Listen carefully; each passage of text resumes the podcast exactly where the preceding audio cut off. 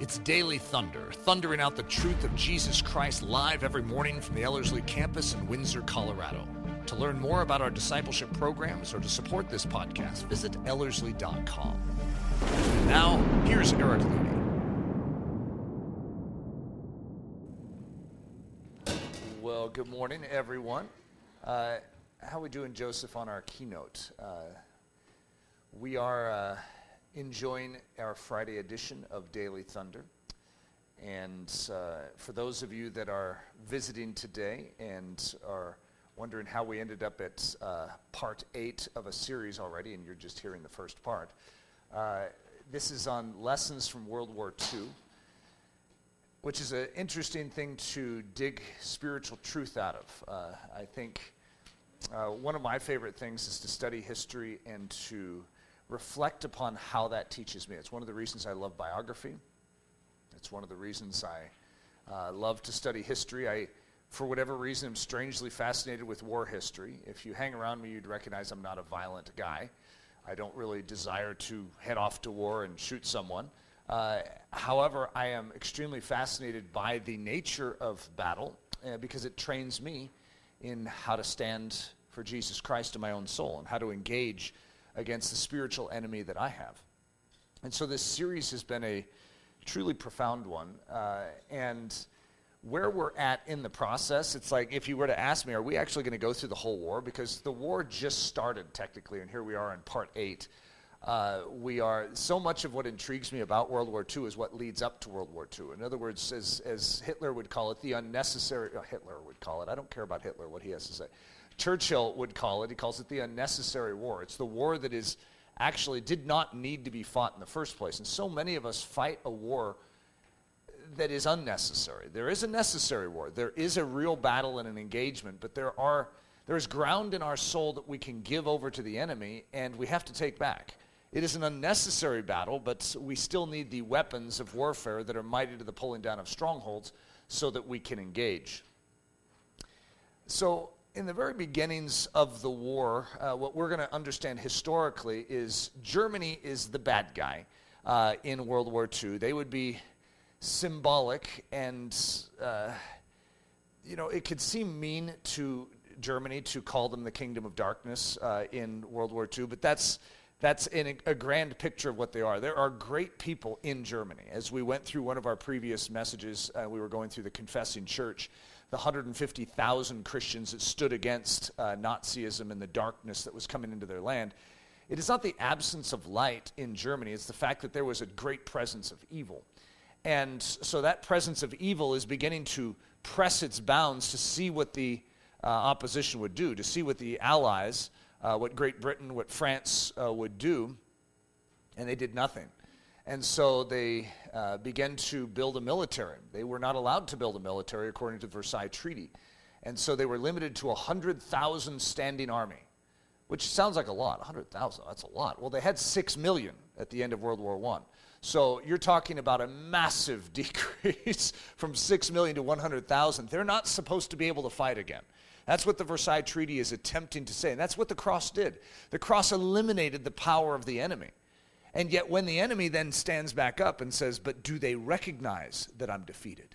Because if they don't recognize that I'm defeated, I'm going to take territory that is not mine to take. It is illegal territory for the enemy to be claiming, but just like squatters' rights, if the one who owns the land does not exert their authority, that person, in a sense, claims this somewhat strange version of property management. It's like, no, well, they don't say anything about it, so I guess this is mine.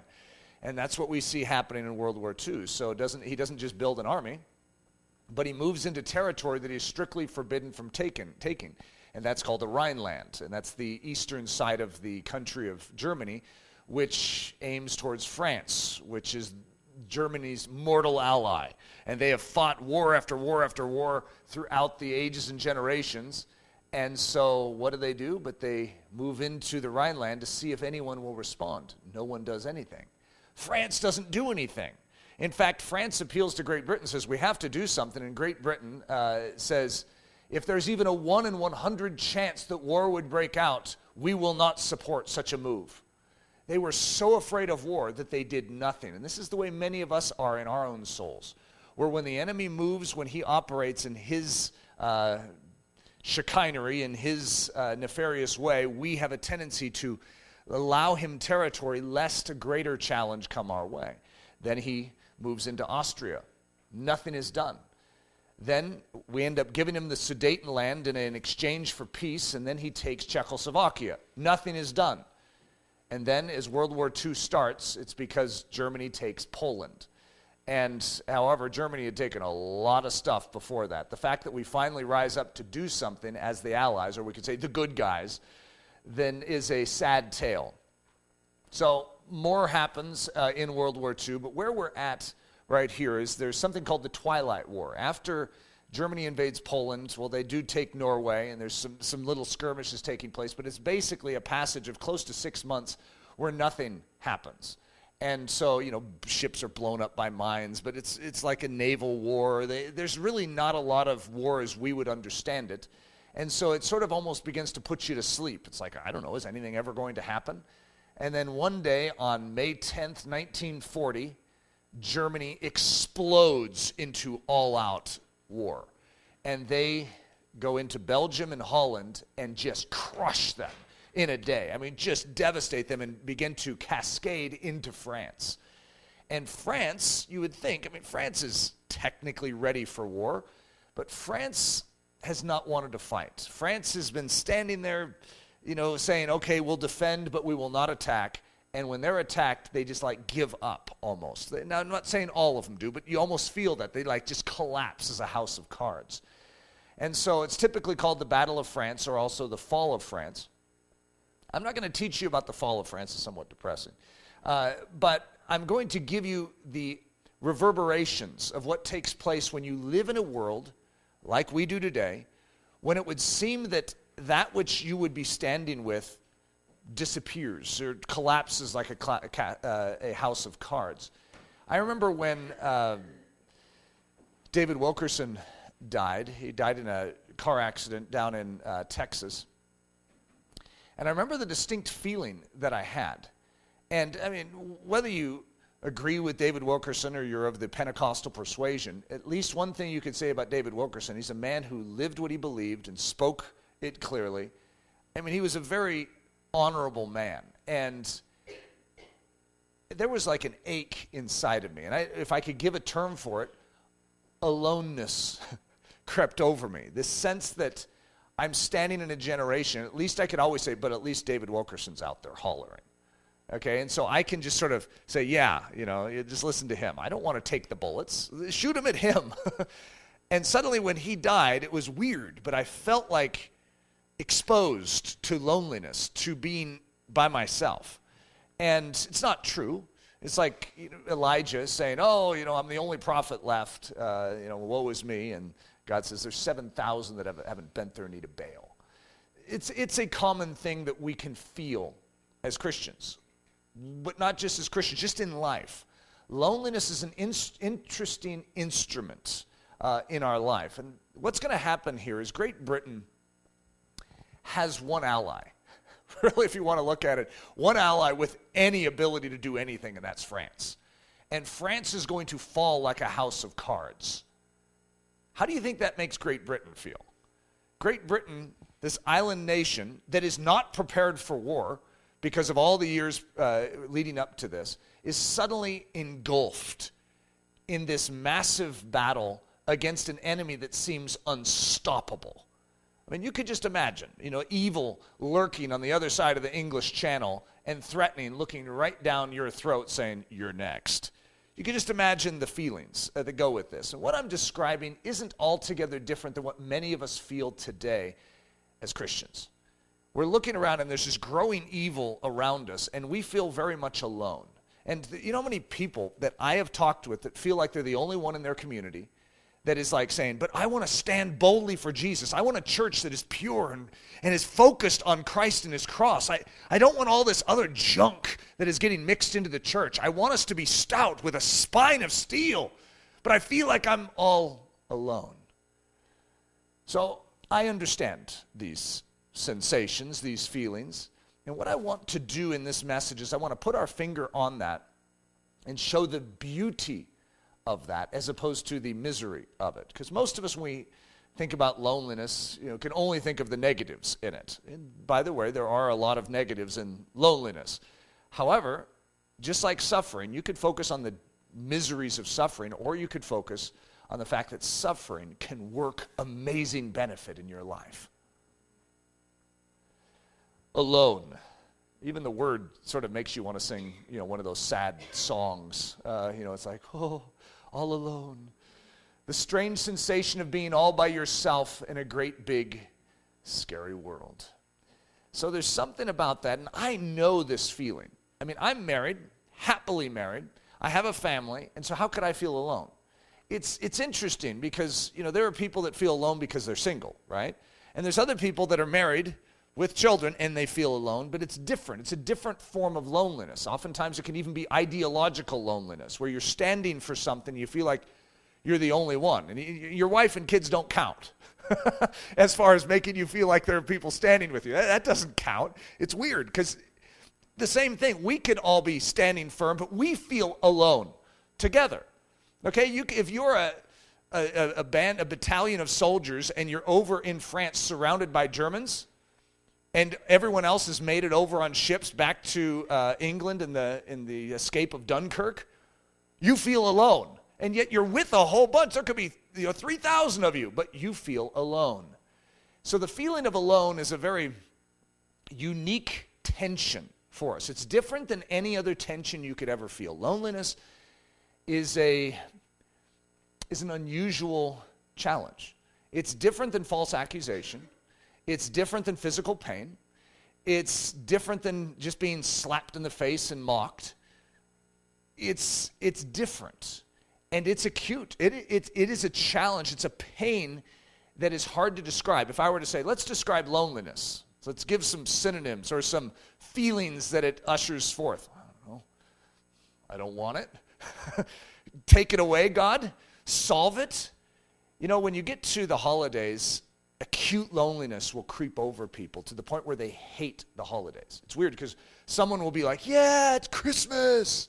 And they love Christmas. My dad loves Christmas. And his mood will even change over the Christmas holiday. And you almost see it like he just has an extra energy in him. And other people, you watch them closely, something changes, and you see them almost being crushed by it.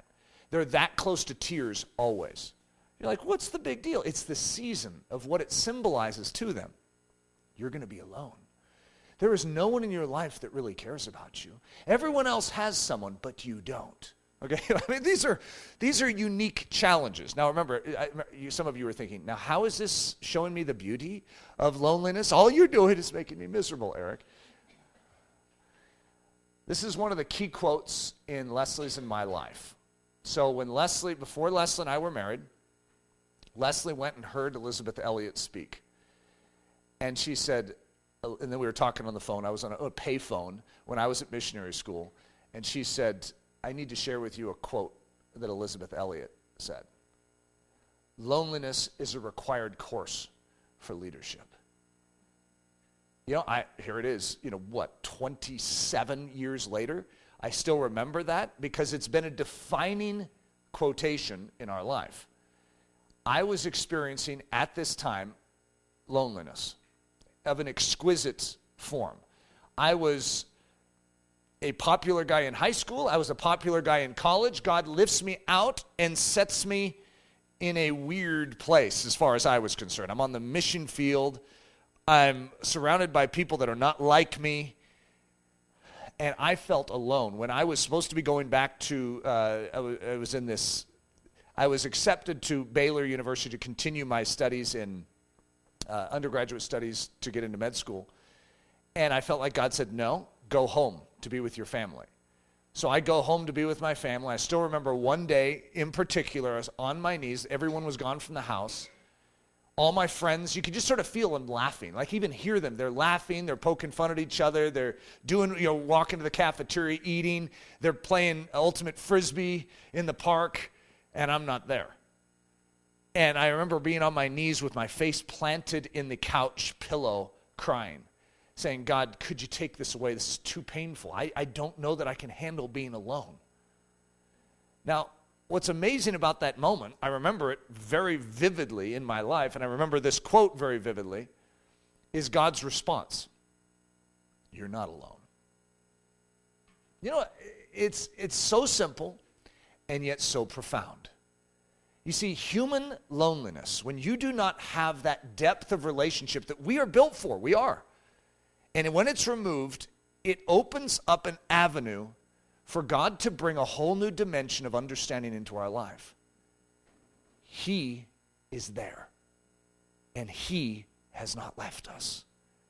We have someone. We are not alone.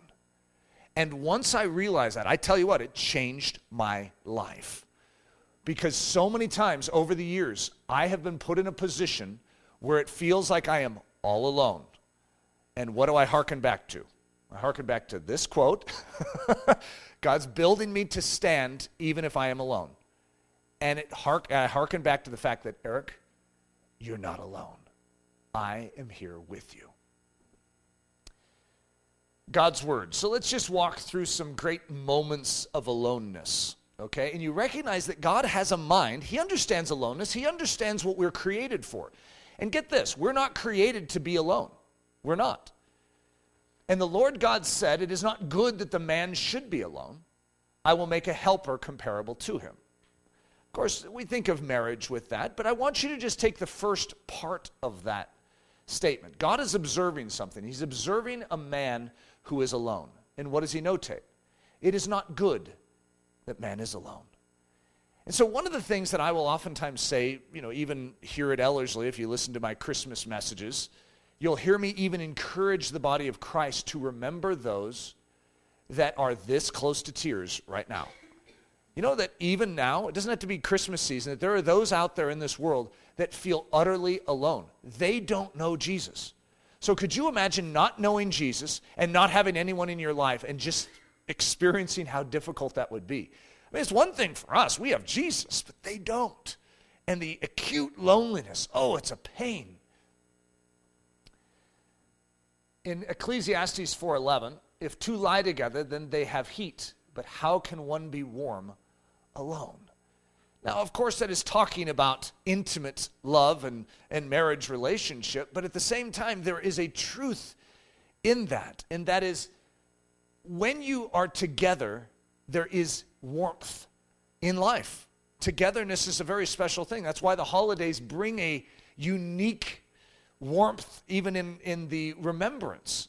When we think about Thanksgiving and sitting around a table with those that we love, there's a special thing because we're designed for it. God made us that way. And so when it's absent, I don't know if you've ever had a birthday by yourself. Now, because, you know, as you get older, you're like, it's just a birthday. It doesn't really matter. But it's weird. The devil will hop on the back of it and say, no one cares about you. And I had this one birthday. I don't even remember how long ago it was. It was a long time ago. But I was grown up now, and it didn't matter if anyone remembered my birthday. I don't have to get gifts. You know, that's immaterial to me. I'm bigger than that. And so God sort of tested me on that one. And everyone forgot my birthday. And it was one of those things where my mom the next day is like, oh, Eric, I'm so sorry. And, you know, how can I make up for it? It's all right. But I tell you what, that day was challenging for me because I really felt forgotten and alone. And those are very unique trials for our life to see how we respond. We were designed for fellowship. So in other words, aloneness is triggering something that is showing our design. We were actually made for fellowship. And that's why there is a pain or a difficulty in it. And a key moment in history, Genesis 32:24, and Jacob was left alone, and there wrestled a man with him until the breaking of the day. Well, that man just happens to be God. But this aloneness is probably one of the darkest, most difficult moments of Jacob's life, if not the most difficult. You have Esau, who is his sworn enemy, his older brother, who has declared that if he ever sees Jacob again, he is going to kill him. So guess who is waiting? He hears that Jacob is on the move and headed towards the promised land, just like you. You're headed towards the promised land, and yet what stands in the way? Oh, your arch nemesis, the firstborn or the flesh. And that's what he's symbolic of. And he has 400 armed men. And this is a dark moment. It's called the dark night of the soul throughout Christian history. And so God will actually allow us to get to this place, because in this place, Jacob's name even means heel grabber, which is a funny statement because heel grabber is exactly opposite of what he's going to become on this night. He is going to become the God grabber. He is going to let go of his first life, trying to do this and manipulate this in his own way, and he is going to grab a hold of God. This is a profound picture of what aloneness can produce in our life when we allow God to do what he needs to do. Loneliness is a dark night of the soul. Now, get this. I'm adding something to this because that sounds rather depressing if that's all I say. It's just a dark night of the soul. But however, to the Christian throughout history, the dark night of the soul is actually right before the breaking of day. Hold on. Don't let go now. Until the sun breaks, don't let go. Loneliness, when received as a gift, actually will break you in through the door into a stronger position in your life than you've ever known. However, most of us want to solve loneliness. We don't want to embrace loneliness. And as a result, we have a tendency to create what we call an Ishmael instead of finding an Isaac through our loneliness. Where in our own self-effort, we try and salve our loneliness instead of allowing loneliness to work in us a true depth of devotion unto Jesus Christ. So loneliness is a dark night of the soul, an open door into a deeper fellowship. Moses. I've had this same thought. I mean, you could almost say, quote, unquote, go through the head of Eric Ludy. So when I read it in Numbers, it's like, oh, wait a minute. Who's he talking? Is that me? I am not able to bear all this people alone because it is too heavy for me. I mean, you could feel that as a husband. You could feel that as a father. You could feel that in leading a ministry. You could feel that leading a business. You could feel that leading in civil government and leading a nation. You see, this is something that is common to anyone who is given an assignment. You know, one of the key principles of life is to recognize that God is not against giving you things that are too heavy for you, but they're not too heavy for him. He never tests us beyond what we can bear, but the way we bear things up isn't in our own strength in the Christian life. It is by the power of God. Be strong in the Lord and in the strength and the power of his might. Our secret is that we can do all things through Christ who gives us strength. Our strength comes from him. However, it's not that abnormal for us to say, I am not able to bear all this people alone. I'm not able to bear this, Lord, alone. And what does the Word of God say? What does the gospel teach us? You're not alone. I have given you everything you need for life and godliness. Oh, by the way, this story that I was just going through is extremely fascinating. Not that I don't know if it helps you learn about being alone and how to handle it, but it is fascinating that God hears this and gives a solution. But the solution is very unique. He is going to pick 70 men of Israel that he's going to take from the spirit that is upon Moses and put it upon 70 elders of Israel so that they can share the load. Isn't that just a fascinating statement? God hears this. He understands it. Jesus was alone, but not alone. You know, one of the disciplines of Christ's life was to go off alone. If you study it, you're going to see it all over the place. He deliberately chose to be alone. Isn't that an interesting statement? It's like, well, I thought it wasn't good that man was alone. Well, it isn't, but he wasn't alone.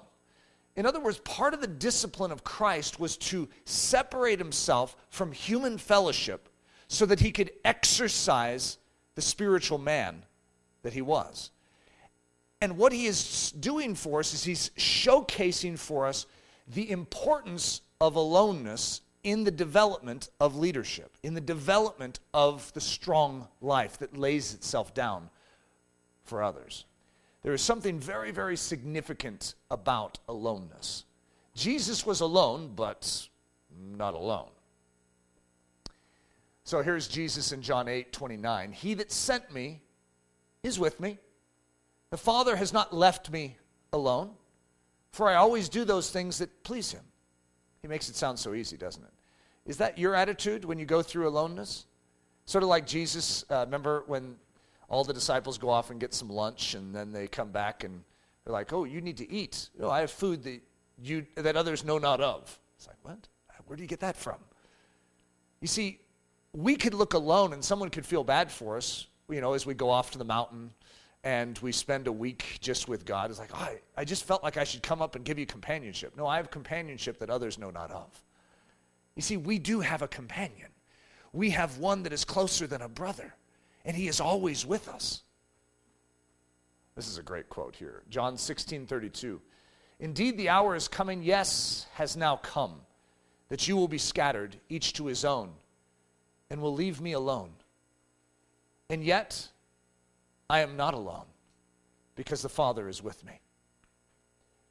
So, what we see is just like Adam in the garden, just like Jacob, neither of them are alone.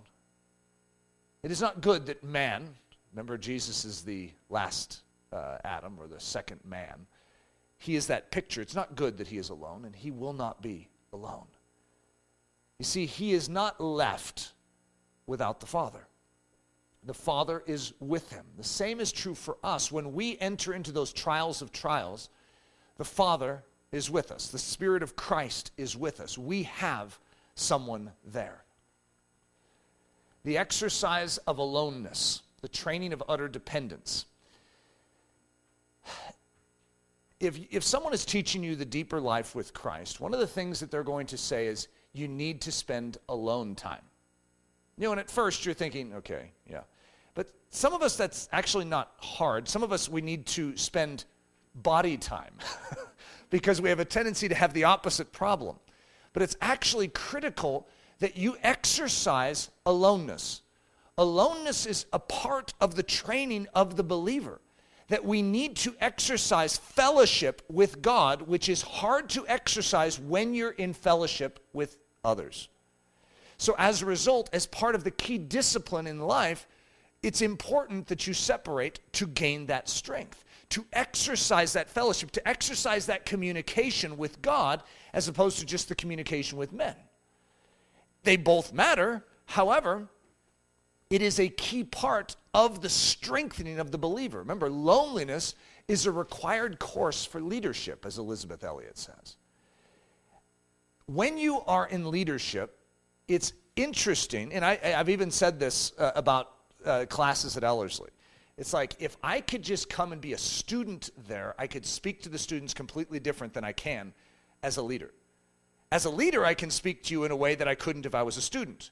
But it's interesting, the moment you become a leader is the moment your relationship changes with those around you. And now I can't relate to you the way I could if I was just staying in the dorms with you and I was one of you. And so as a result, it's an interesting tension, and it causes you as a leader to feel alone, because actually you are.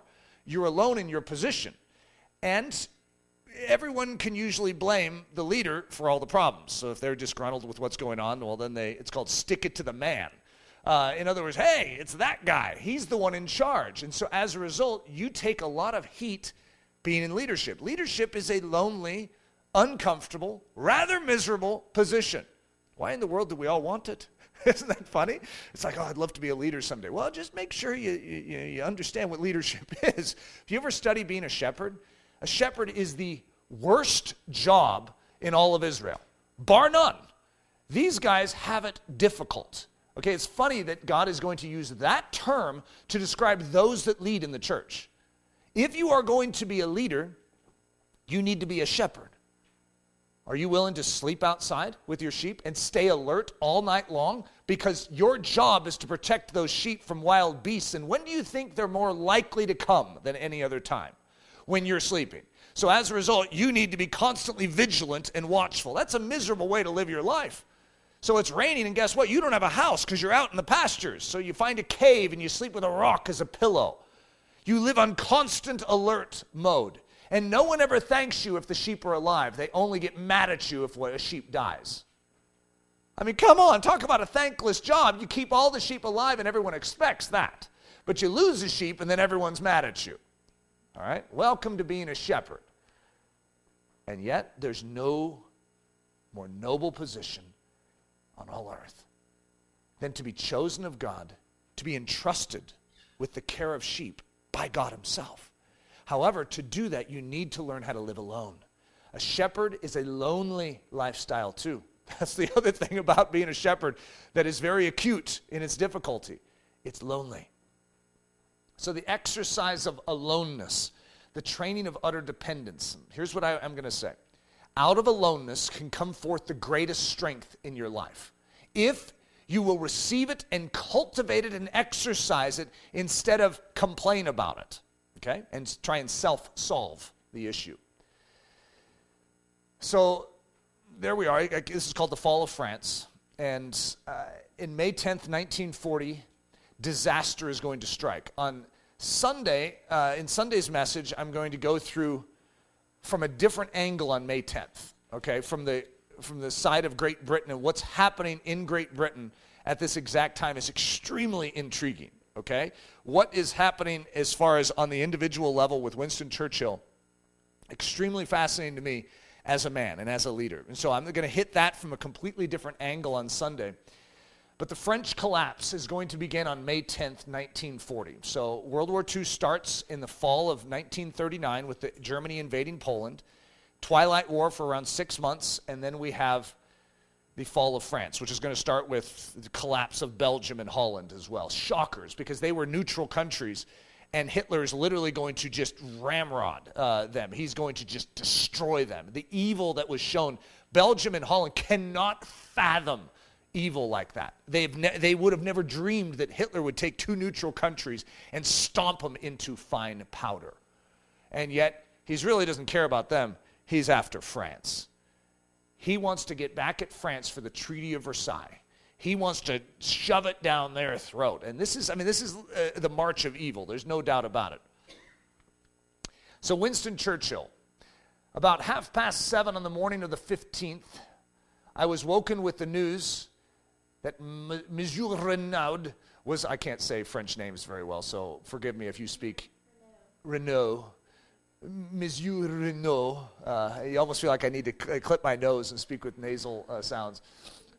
He's the the equivalent of the Prime Minister of France, was on the telephone at my bedside. So this is 5 days after the war has begun, the attack on France. He spoke in English and evidently under stress. Now, I can't speak with a French accent, so I'm just going to give you an American accent of this French statement. We have been defeated. As I did not immediately respond, he said again, we are beaten. We have lost the battle.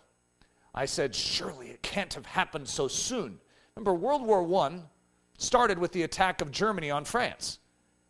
And I tell you what, there were many moments when it looked like France was going to fall, but France stood for 4 years. I mean, even seemingly supernaturally, right? This is 5 days. And you can just imagine Winston Churchill, who, by the way, has come into his position as prime minister 5 days earlier. Okay, so this is how he starts. This is what this guy is walking into, but I don't want to steal the thunder from my Sunday message, okay? Because it's pretty profound when you look at it from what he's going through on his side. Surely it can't have happened so soon. But he replied, the front is broken near Sedan. They are pouring through in great numbers with tanks and armored cars. See, this is a dark moment, not just for France, but for Great Britain. Great Britain has one ally because the United States, for political reasons, they want peace. They don't want to engage in foreign affairs. World War I is not a positive memory in any of their minds, but America's on the other side of the ocean. This isn't their business. The stuff that's going on in Europe, hey, it doesn't bother us. They're trying to turn a blind eye. They're trying. Franklin Delano Roosevelt is having a tough time turning a blind eye because he recognizes the ramifications, but he is coming up for re-election. And right now the nation will vote him out if he stands for war. So you can just see the politics in America are very interesting. So what does that leave Winston Churchill in Great Britain? Alone. Okay, this is like aloneness of the most highest magnitude because they're just an island country And suddenly all Europe is swarming. Italy is leaning at this exact moment of siding fully, like deciding on war against France and Great Britain. They're not siding with, they were allies in World War I with Great Britain and France, but now they're like, I think we're going to go with Hitler. So this isn't looking good. This is a dark moment. The question about our ability to go on alone, which I had asked Mr. Chamberlain, who was the prime minister before Winston Churchill, Neville Chamberlain, to examine with other ministers 10 days before, was now put formally by me to our military advisors. Okay, guys, let's look into this. Can we stand alone against this threat? This is a speech to the House of Commons, May 13th, 1940. This is, you're going to see the resolve of this man. This is an extraordinary thing. Remember how I said aloneness brings about a decisiveness within the soul, a clarity to who you are, what your position is in Christ, the dependency that you have on Christ, and the fact that you need something other than yourself to make it, and that he is your sufficiency. When you turn to Christ in that aloneness, it's amazing, but you recognize that his grace is sufficient. I have nothing to offer but blood, toil, tears, and sweat. So this is when he is actually being approved by the House of Commons to be prime minister. This is his speech. They want to know what his policy is. Okay, so if you're going to be prime minister, convince us that we should vote for you, that we should affirm what the king has given you a commission to do. You ask, what is our policy? I will say, it is to wage war by land, by sea, land, and air with all our might and with all the strength that God could give us. To wage war against a monstrous tyranny never surpassed in the dark, lamentable catalog of human crime. That is our policy. You ask, what is our aim? I can answer in one word, victory. Victory at all costs. Victory in spite of all terror. Victory, however long and hard the road may be. For without victory, there is no survival. Let that be realized. No survival for the British Empire, no survival for all that the British Empire has stood for, no survival for the urge and impulse of the ages that mankind will move forward towards its goal. But I take up my task with buoyancy and hope. I feel sure that our cause will not be suffered to fail among men. At this time, I feel entitled to claim the aid of all, and I say, come then, let us go forward together with our united strength. And you can hear the House of Commons. This is like a group that just recently was so divided. You've never seen such politics as in the last 10 years. Extreme division, like civil war within the nation of Great Britain. And suddenly, because, and I'm going to say, because of the aloneness, they are going to rally unto a, like, one man. And they are going to become a very formidable foe. And that's why in the previous message when I said the difference between 1939 to 1940. 1939, Great Britain has never been weaker. 1940, never in all of Great Britain's history have they been stronger. That's like so extreme that it's hard to swallow. How could you go from maybe being the weakest you've ever been in all your history to the strongest you've ever been in all your history in 1 year? Well, they were alone. They had to decide together what they needed to do. There's nothing that rallies the church, gets them to throw off their petty doctrines than persecution. Nothing. That's the number one thing that will rally the church together and cause them to actually say, you know what, I guess I probably should stand shoulder to shoulder with you, dear brother. And maybe we should let go of some of these petty indifferences because we have a common enemy who is seeking to devour not just us, but the world around us. Let's do this together.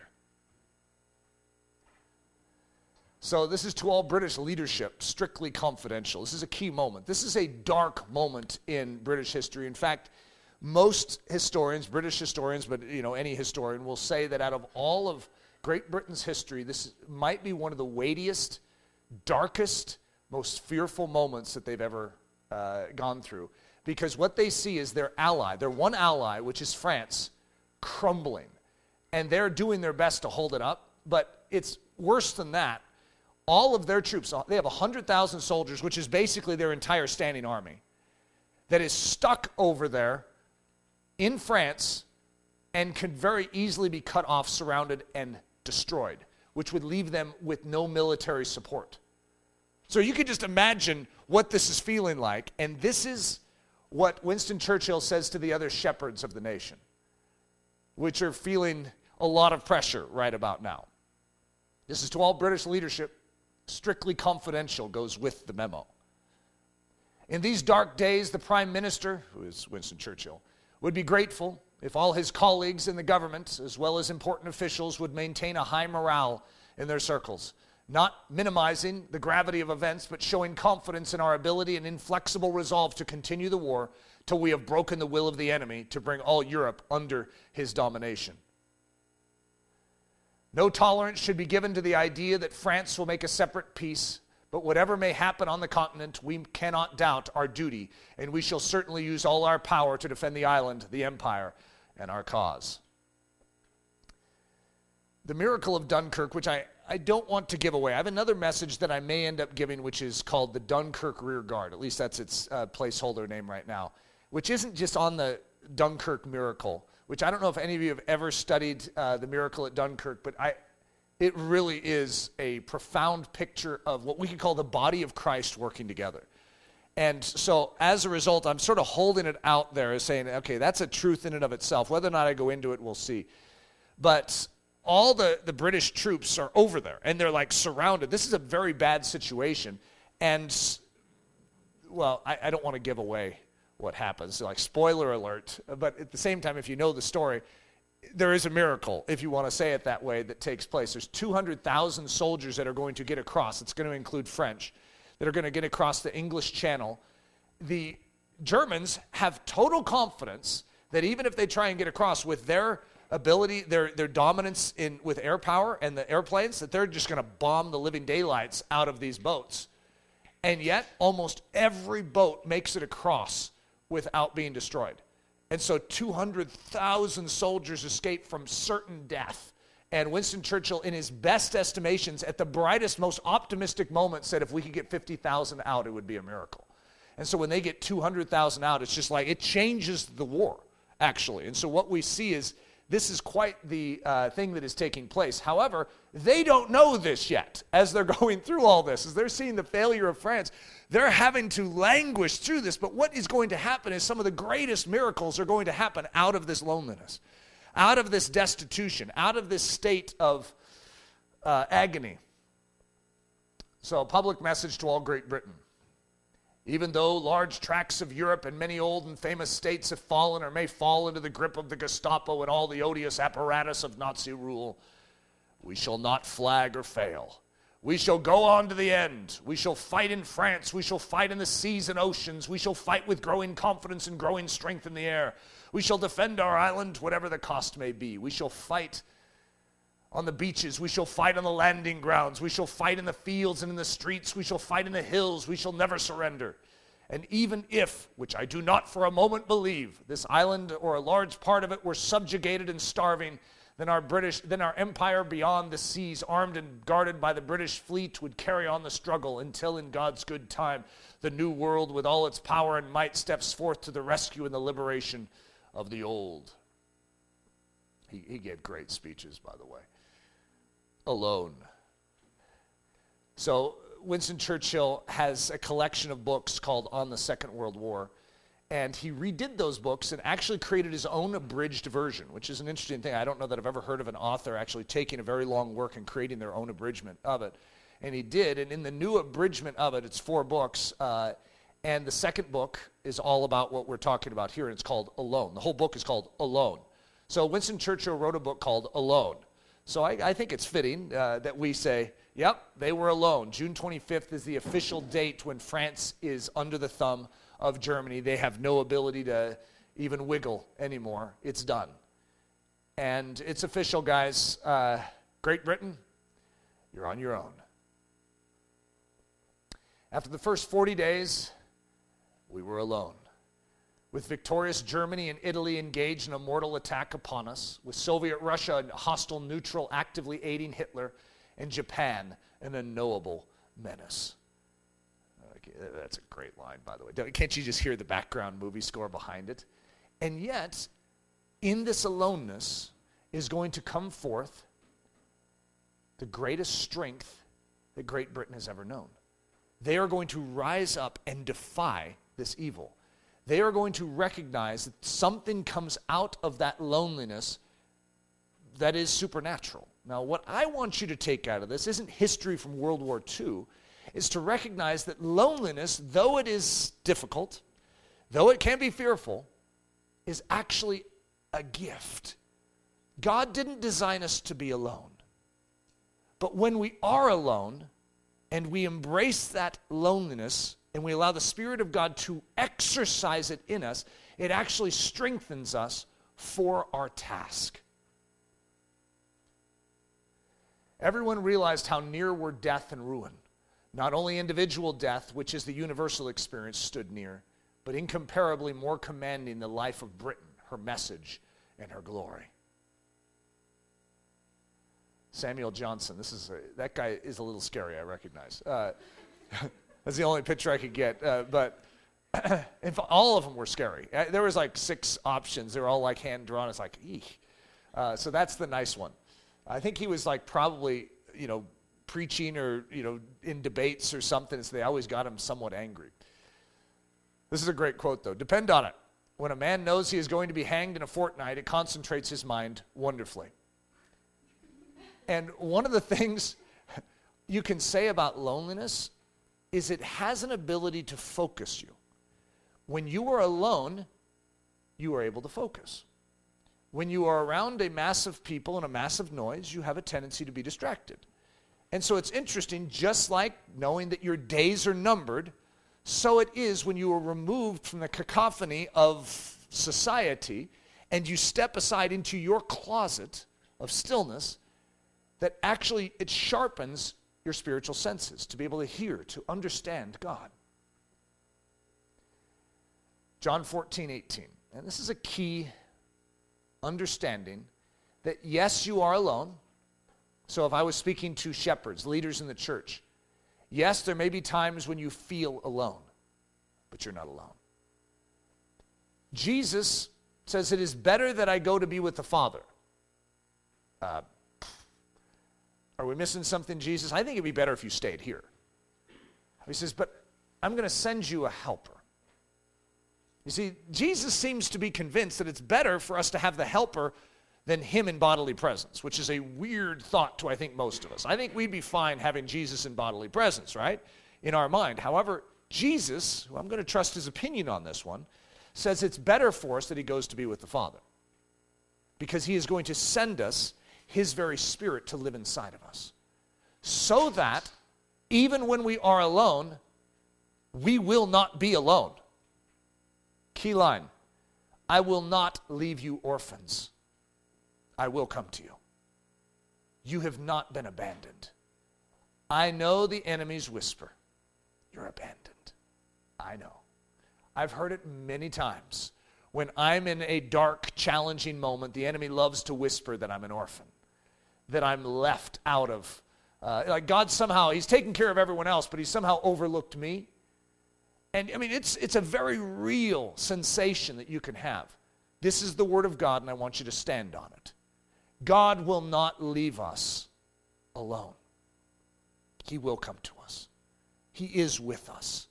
We are not alone. When we find those moments when we're on our knees and our face planted in the couch cushion, and we feel that acute sense of human loneliness, we are not alone. In fact, if we leverage that very situation and we say, thank you, Lord, for this season of aloneness, God will take what is humanly difficult, just like that fertilizer that we talked about. Manure is not something we naturally are attracted to, but when you take it and till it into the soil, it becomes a fertilizer to greater growth. So is loneliness. When you till that loneliness and cherish the gift of this season in your life or this challenge that you have, if you've ever been a leader and you feel estranged from those that you're leading and you feel misunderstood, well, Jesus is with you, and he says, puts his arm around you, I've been there. There is nothing that we can go through in this body that he can't identify with. We have someone with us that understands our human weakness, and he desires to give us grace in those exact circumstances. Father, I want to declare afresh Thank you for aloneness. Thank you for loneliness. And thank you for what you do in and through it. I also thank you that you do not leave us alone, that you come to us, and that you meet our needs in the way that only you can. Lord, I thank you for the way that you build your saints. Your way is perfect.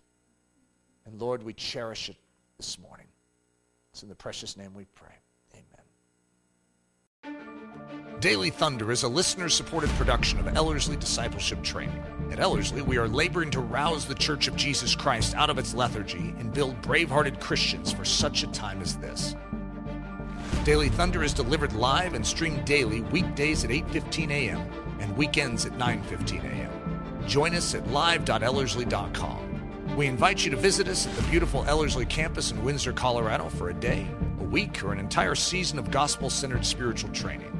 Learn more at ellerslie.com. Thanks for listening.